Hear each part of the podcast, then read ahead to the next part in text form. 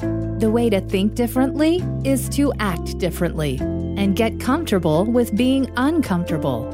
Welcome to the Unlearn Podcast, where host Barry O'Reilly seeks to synthesize the superpowers of extraordinary individuals into actionable strategies you can use to think big, start small, and learn fast, and find your edge with excellence. Here's your host, Barry O'Reilly. Welcome to the Unlearn Podcast. Now, this episode, I'm delighted to be joined by Mark Graban. You know, one of my favorite things about doing this podcast is I get to work with and meet people from so many diverse industries. And Mark is one of the most interesting.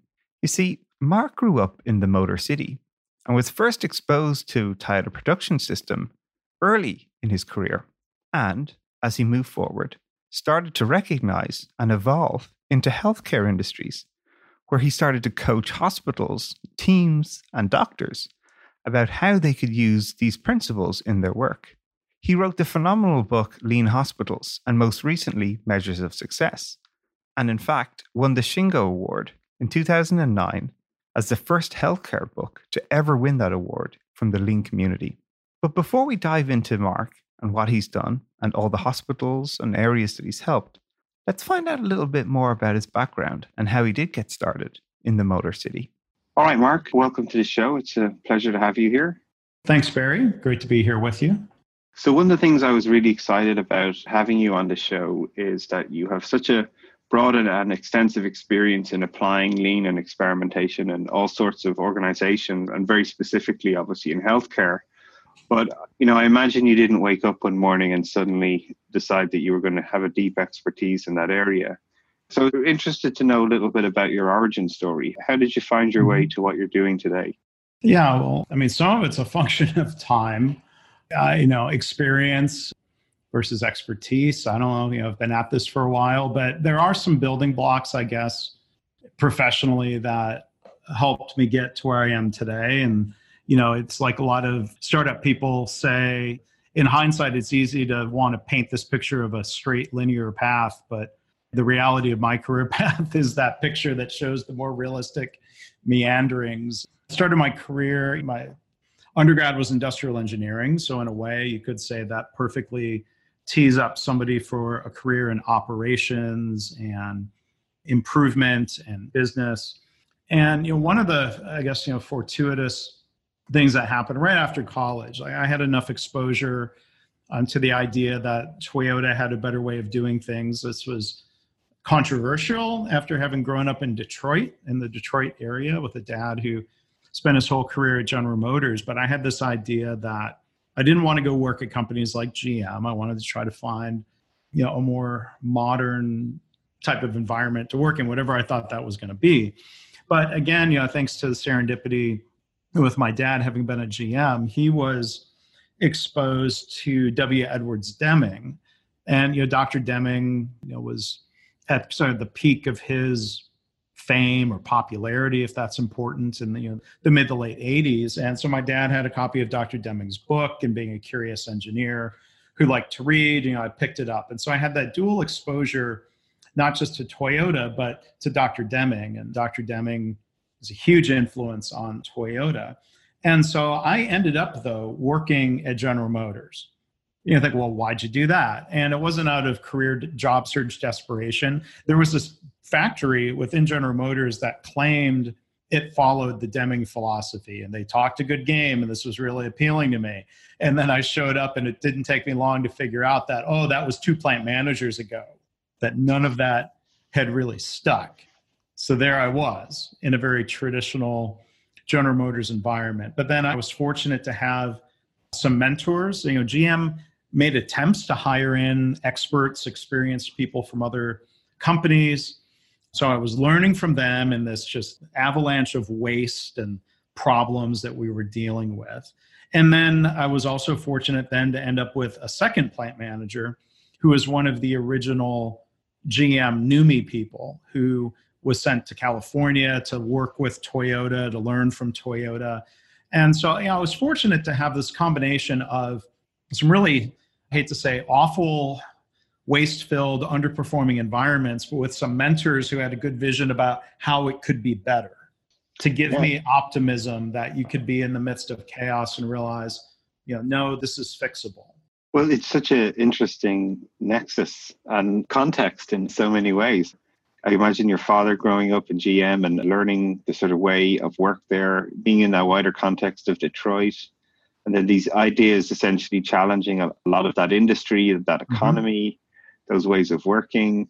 What were some of the things that you really bumped up against that you sort of saw this clash of worlds, this clash of culture or thinking and behavior? Well, I mean, and so some of those things I saw still carry forth 24 years later, sadly, even in healthcare environments. I mean, you know, the old GM way was could be summarized. I mean, a couple things come to mind is that quantity first, make the numbers, quality be damned, we'll fix it later, keep the line running. Where, of course, you know, the Toyota lean approach is to put quality first and to empower employees to ask for help or even stop the line if there's a problem. So that's a difficult habit for organizations to unlearn. There was a lot of I mean, the old environment just yelling and screaming and blaming, you know, blaming individuals for systemic problems. And a lot of that happens in healthcare today. So it's interesting. And I mean, it's just another random thought here is that people in healthcare and maybe this happens in software companies as well. You know people who've never worked in manufacturing maybe kind of look down upon manufacturing. And people in healthcare when they first hear about the idea of lean or toyota and they say well you know, patients are not cars. I'm like well obviously that's quite true. Like where do we disagree? Well we can't turn the hospital into some sort of assembly line. And i realized like they're picturing something like I'm going to go to cartoons here. Fred Flintstone, Homer Simpson, Peter Griffin. Like they think people like, do you think manufacturing people are all a bunch of dolts?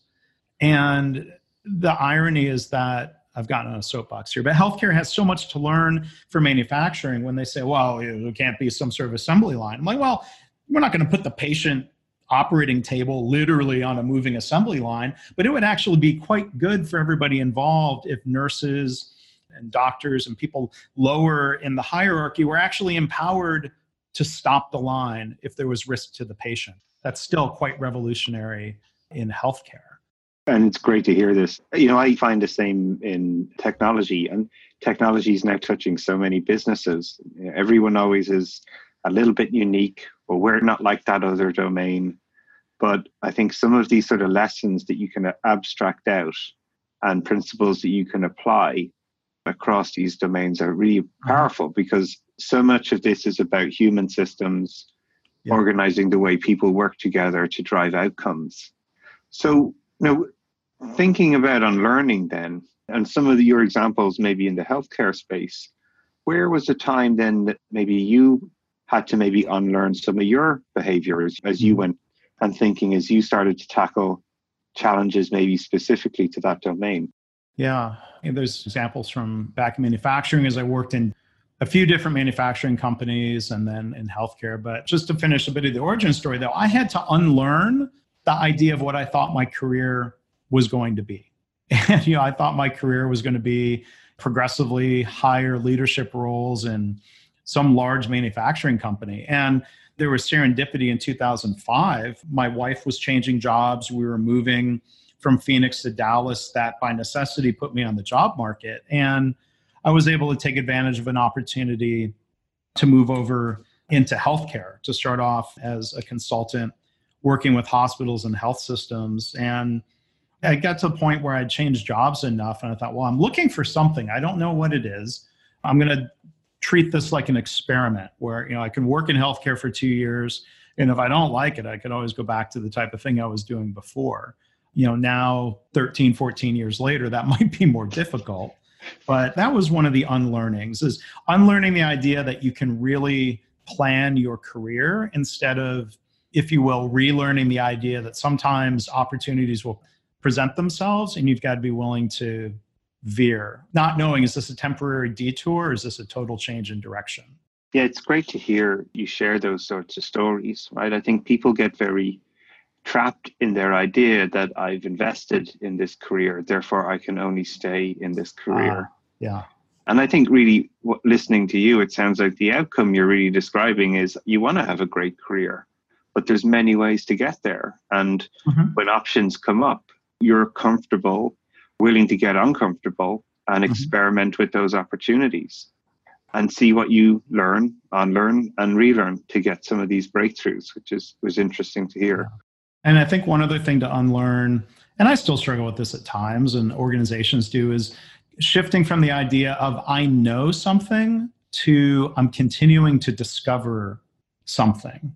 And there's a tendency or a thread is you know somebody goes to some sort of certification and they say, "Oh, I learned lean last year." Like, well, I thankful I had good mentors who helped me unlearn the idea that well, I went to university and I got a degree, I know this. And I had mentors who set this example of continual learning and I think one other thing that has served me well through these different moves. Yeah, and it keeps you curious, I think, when you go in with that mindset. And I think that's a really powerful tool to support this idea of continuously learning and unlearning.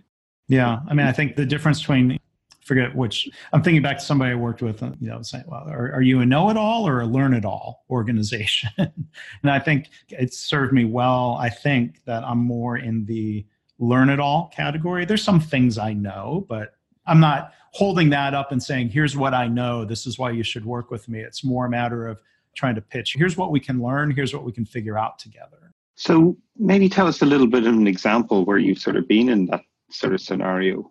Um, maybe people pushing ideas of how things should be done versus trying to find out ways mm-hmm. to get there.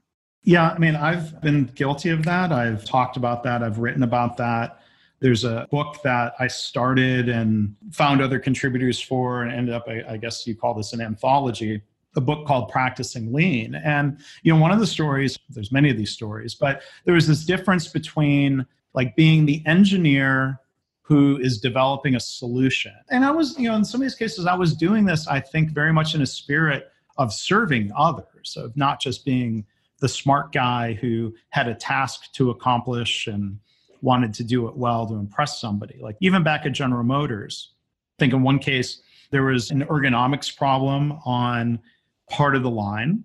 I didn't like the fact that there was risk and opportunity that assembly line workers could get hurt. I had ergonomics training. It was my job in the framework of how the organization worked. It was my job to fix it. And looking back on it, some of it's on me of not getting as much input from the workers. And now I think back, I'm a little bit appalled. Like I was really, even if well intended yeah. and for the better, I was affecting their workspace. But at the same time, I was working within the framework of that culture, which I think to an extreme didn't respect the input of employees. I had tendencies more so than others there to work with people, but the expectation was Mark, you're the engineer, we're paying you, you go figure it out you buy the equipment, you schedule the maintenance. So if anyone doesn't like it, well, tough, you know. Yeah, I've seen this sort of danger and curse of expertise sometimes, not only on the individual, but how people interpret that individual, or sometimes the pedestal, like you've described, they put them on, mm-hmm. can actually be an inhibitor for them to find their own path or to build the capability in themselves. Yeah. Well, and I've found so, I mean, this is jumping ahead to more like the last 10 years, but there's the consultant trap where there's client expectations. The client oftentimes says, well, we're hiring an expert, and experts tell us what to do. And you're asking us questions and you're trying to get us to figure it out. And that seems slow, and we're certainly annoyed by it. Just tell us what to do, Mr. Expert. yep. Give me the answer. Give me the answer. Like, yeah. I don't know if that really serves you well for the long term. And they're like, that just tell us the answer. Again, another great point to underline that behavior that needs to be unlearned. And um, so you mentioned that some of the areas you've tried this in. Can you share an example of maybe a project you've been on or some aspect along those lines? Of things that I wish I had unlearned earlier or yeah. when I actually started learning? well, I'm always keen to hear well, the stories where people wish that they'd unlearned earlier because that's a fun point. Yeah, so I mean, I'm happy to talk about that. You know, I was working, it was my last manufacturing company. There was a project that I had scoped out and I had to take on to get my, it was basically the equivalent of a lean black belt certification within Honeywell. And, you know, there was a business problem to be solved. There was a subassembly area that was having trouble sending enough product to the assembly area. And so I was tasked to go in and basically help figure out a production Kanban system of figuring out, and there's math. So here's the engineering and the lean technique of looking at the demand for different products, looking at the setup time, trying to reduce the setup time, figuring out for today, here are workable batch sizes.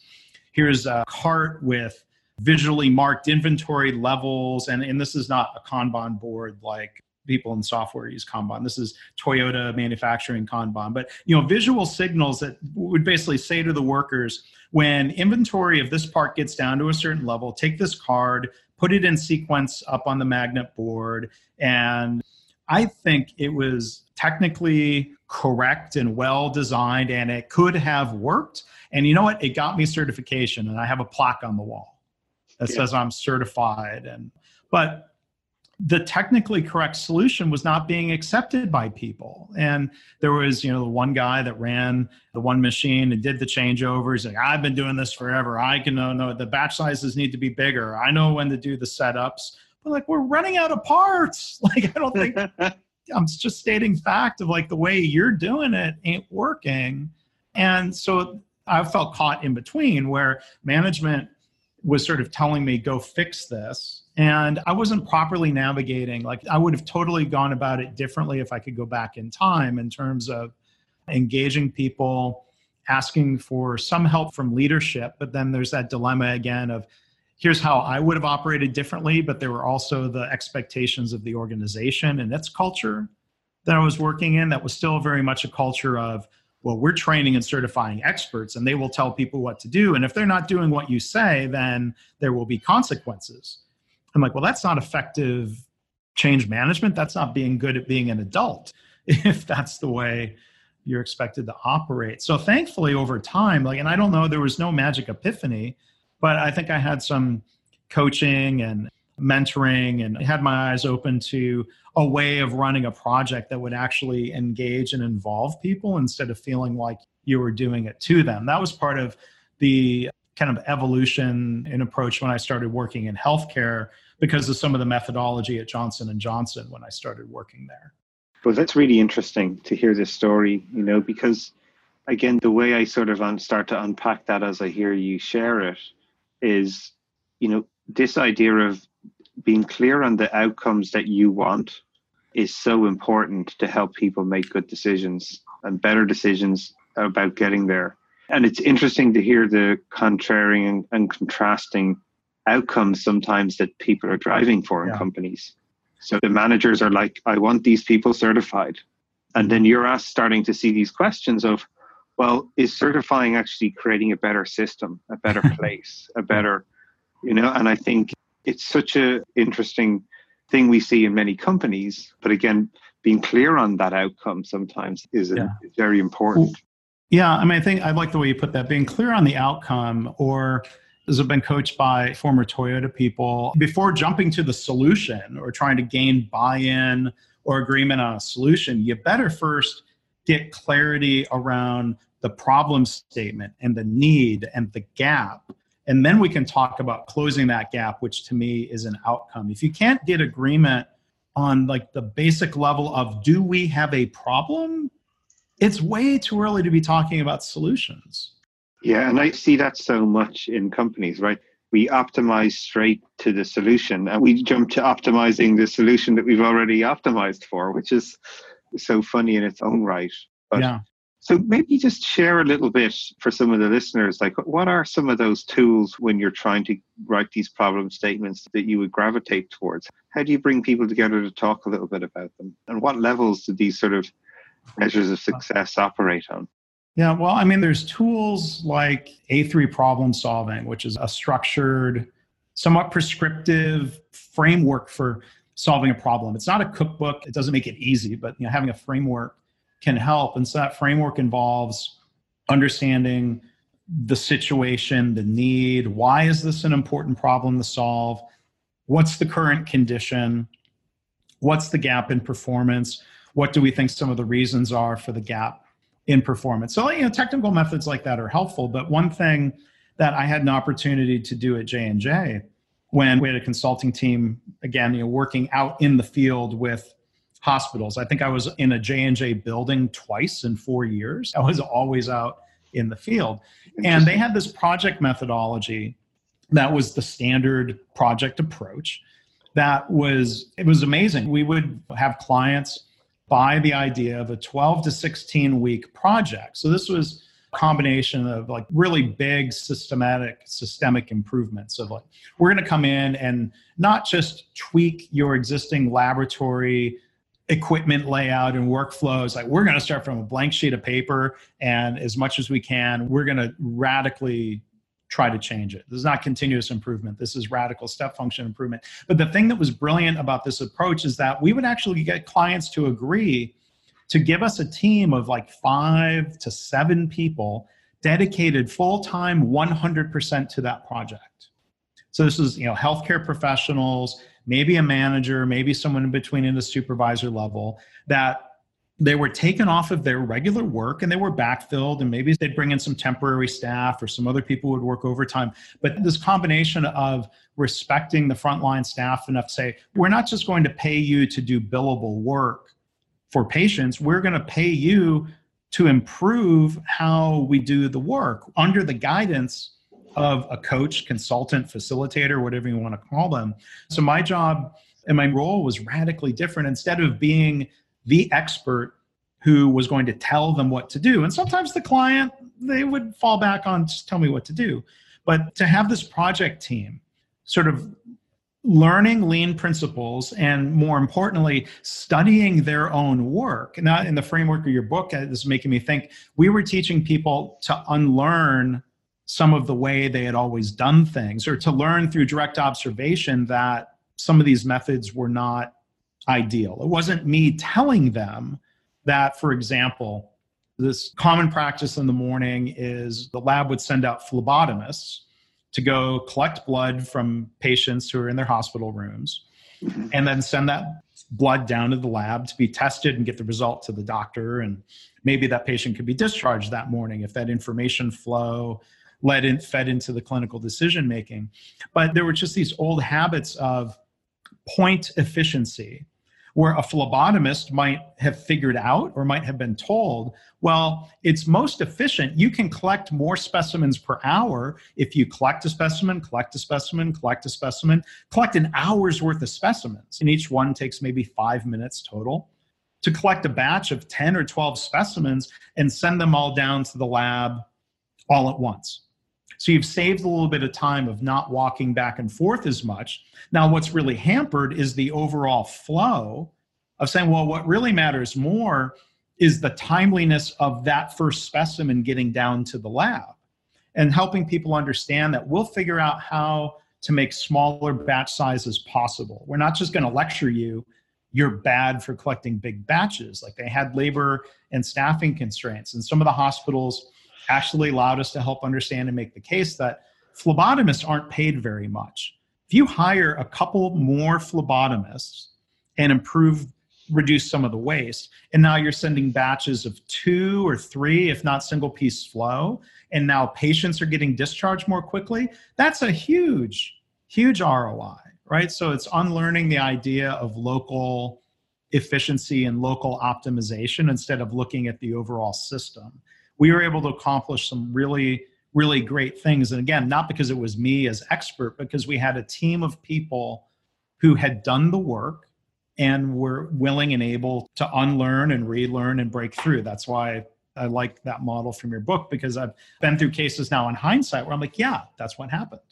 I for me personally it's so interesting to hear this story and the characteristics of it and apply it to my experience building technology products, we have these concepts of bringing cross functional teams together that are co located and dedicated specifically on that product. And thinking about this idea from idea to you know, customer's hand, that end flow of work and the system of works that support it. And when these local optimizations don't create an optimal system. And it's really nice to hear a sort of story like that in the healthcare industry as well. Just it, it resonates so much with me in terms of some of those patterns you're using there. And um, so super interesting to hear this in different domains. It's one of the reasons I do the podcast. I just learn so much from other people's mm, stuff. Yeah, it's really, yeah, yeah. really fun to hear. So just love, like to know for yourself then, like what are some of those trigger points for you when you feel like maybe we are using the wrong behaviors or maybe our current thinking is holding us back? What helps you sort of your spider senses, if you will, kick off that there's something not right here? How do you sort mm. of sense that? Well, I think it's easier to sense something's not right. But what's more difficult, or what I'm trying to think back and reflect to, is like, what creates this moment where people are open to the idea of unlearning, where people are willing to even open up the possibility of giving up the way we've always done it. I mean, I think you know some organizations that I've been to, like you had somebody who personally or professionally was at their wits' end of like, you know, we've tried everything. I don't know what else to try. You know, I've met people who've done really innovative work in the domains of dentistry and a friend of mine who's a veterinarian of hearing their stories of like seeking out and trying different things. And i go to conferences and it's all within my domain and it's all variations of people telling me to do the same thing i'm doing better. And there's really nothing to be gained from that. And people had the courage to look outside of their domain and to realize that you know dentistry is not an auto factory. My friend dr Bahri, the dentist didn't even have another dental practice to go and learn from and copy from he didn't have a book he actually ended up writing a book that was republished by the lean enterprise institute the lean dentist so he didn't have anyone to go from, but it's funny. So he went and read the books by Ohno and Shingo and some of the people that Eric Ries mentions. He read Deming. So I think, you know, Eric, from what I know of his story, there were similarities of saying, I'm going to look outside of my domain for inspiration. But the final thing I'll say about Dr. Bahri, the first title, the original title of his book when it was published, and it was this way for five or seven years, you'll like this. He titled the book follow the learner.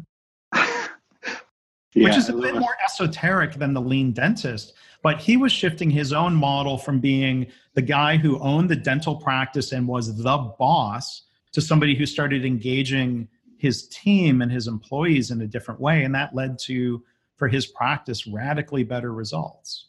Yes, fantastic story and great intent in the title there. I really, yeah. really enjoyed that. You're right. So these are all great stories, I think, of you know your own personal journey, teams that you've been part of, colleagues or people that you collaborate with in the industry. And is there any sort of organizational moments that you can think of about times where you see organizations struggle to unlearn or even recognize that there is a need for them to unlearn? What are some of the things that come to mind in that space for you? Well, I mean, it's happened enough. It's somewhat of a pattern. I can't say if it's a trend, but there's this irony of when organizations are under the most pressure or threat. And I think there's some human nature here, what I've learned about the fight or flight instinct. When people are scared, the amygdala or the reptile brain kicks in, and our higher order thinking and creativity just flat shuts down. And I think the same thing happens organizationally, where people, leaders feel threatened, it spreads and cascades through the organization, and you've got a culture where everybody's just afraid of something, each other, the boss, the competitor, the government. And when the need for learning and improvement and developing skills is the greatest, that's when people double down on, well, we need to save money. We can't change. We're going to do things the way we've always done it. Instead of engaging people in improvement, we're going to lay them off because that'll save money, we think, or at least it sounds good. There's organizations that have said, like quite literally, I hope it doesn't sound like I was taking this personally, but organizations that had been interested in engaging me to come in as a coach, a facilitator, consultant, whatever you call it. And then they decided, no, we're not going to spend the money. We're not going to move forward on that. We're going to wait until things are less uncertain. There's too much uncertainty right now. And I'm like, the only thing I could probably predict into the future is that things are only going to become more uncertain. So if we're yeah. waiting for the uncertainty to go away to start improving, well, then I guess you wouldn't need to improve. It seems like a lot of people, especially in healthcare, or I don't know if I'm articulating that clearly, but that's the trap people seem to be in. Uh, no, I, I can empathize. You're not alone. You know, I think what I continuously see is that people are waiting for this sort of perfect moment to appear. Yeah. And when the stock market is going through the roof, or they've had the best financial year of their life, where everybody on the team is the happiest they've ever been, and only only then will we start. And it's sort of again, I think this is the sort of trap in some respects. It's really about just starting where you are. There is no perfect time. There is no perfect moment. Just the moment that you're in. I think trying to help mm. people exactly recognize that and unlearn these sort of perfect confluence moment and mm. really begin. Yeah, I mean, so one of the things that I think people have to unlearn, and I can try to tell people, and it doesn't work, is building on what you're saying there. If you're going to wait until you feel perfectly ready to start some new approach, then you're never going to be ready, right? I mean, like my wife and I don't have any children, but friends and family, people who have kids, you know, this common expression of like, oh, you're never ready to have kids. If you're waiting until you're ready, then, uh, you know, I think maybe the same is true with launching a startup. There's that idea if you're going to wait until the product's perfect, then that's too late to launch. And maybe the same applies to embracing new approaches to management or continuous improvement. You know, I mean, you want to be ready enough, but it's like the old, I mean, it's a cliche proverb at this point that the best time to plant a tree was 10 years ago and the second best time is today. Yeah, it's a good one for a reason, I think, as well. And so these are all great insights, and thank you for sharing them. And um, when you're in these scenarios, is there any techniques or tools that you use with these organizations again to try and help them start to identify this sort of need to unlearn rather than the, just debating yeah. or ways well, you can make it visible? Yeah, I mean, one of the things, and I said something similar a minute ago, me telling people something doesn't really affect change. You can only help people discover and explore and learn. And that's something I've had to unlearn. And I found there's a methodology, and here's serendipity. I was at the Lean Startup Conference a couple years ago. Entrepreneur there, her background was in social work. And we are at an event and networking thing. We somebody introduced us to each other. And the greatest gift I got from her when we chatted about the work we do a little bit, and she said, I think you'd be really interested in something called motivational interviewing. And it wasn't any sort of hard sell, or it was just like, I think you might be interested in learning. And I was fertile soil for that idea. I'm interested in learning. And you know, I read it's the first and probably only psychology textbook I'll ever read. It's a book called Motivational Interviewing. And in a nutshell, it's these ideas that have their roots in counseling and actually in addiction counseling, where you started seeing parallels to like trying to be a recovering engineer, of the expert. And like the way the therapist who wrote this book framed the old approach to addiction counseling was basically the expert telling people to stop doing something or to do something. And like that doesn't work. Like that expert driven approach of telling somebody to do something only breeds defensiveness. And this seems to be very much human nature. You need to embrace continuous improvement means somebody else's kind of equal and opposite reaction is going to say, well, what? No, I don't, no, I don't, I can't do that. I don't really need that. And so, you know, motivational interviewing is this approach to counseling. If you have a shared objective of not telling someone what to do, but drawing out through conversation, getting that person to do more to articulate their reasons for change, their commitment to change. And so your role as a counselor is to ask questions and to provide support. And it's not manipulative because it's shared objective, but helping someone talk themselves into changing, which I think is just so revolutionary. And there is a book out there. The book I would recommend is called Motivational Interviewing for Leaders, which is written by some counselors about how you would apply this in the workplace. There's a former Toyota person from Kentucky Ron Oslin, who uses a phrase that's kind of provocative. He talks about leaders who are addicted to the status quo and telling them to change what's well intended. It's human nature. There's this phrase they use called the righting reflex, R I G H T I N G. It feels good to be the expert. You feel like you're being helpful. You tell someone what to do. And then when they don't do it, you kind of blame them for not following your direction. So whether it's engineers or as consultants or as leaders, telling people what to do is a natural instinct and it feels good. The problem is it's just not really that effective.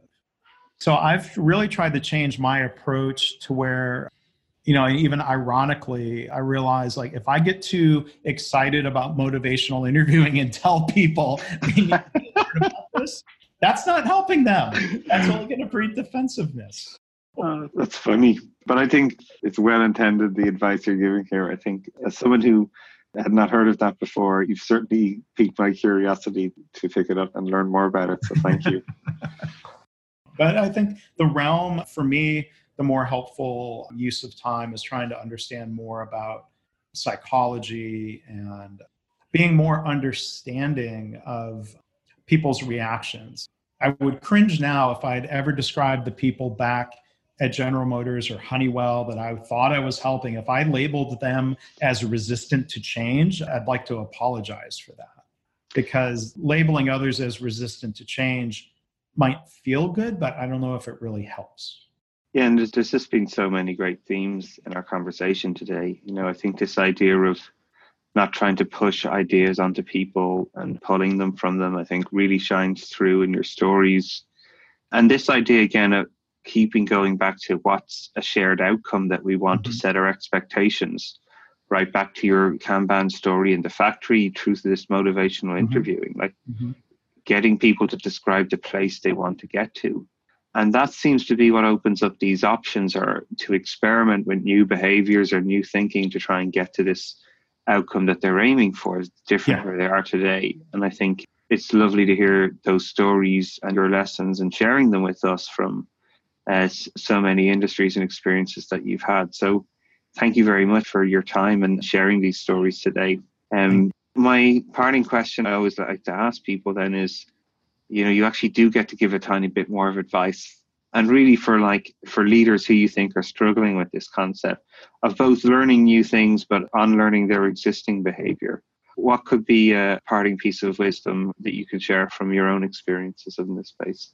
So one thing i've seen in different settings is people asking you to help them be more consistent adopting some sort of new practice so they are trying to relearn a new approach. I'm thinking in particular is like a nurse manager who was kind of told, I mean, pretty much told, you need to go do these daily huddles with your team.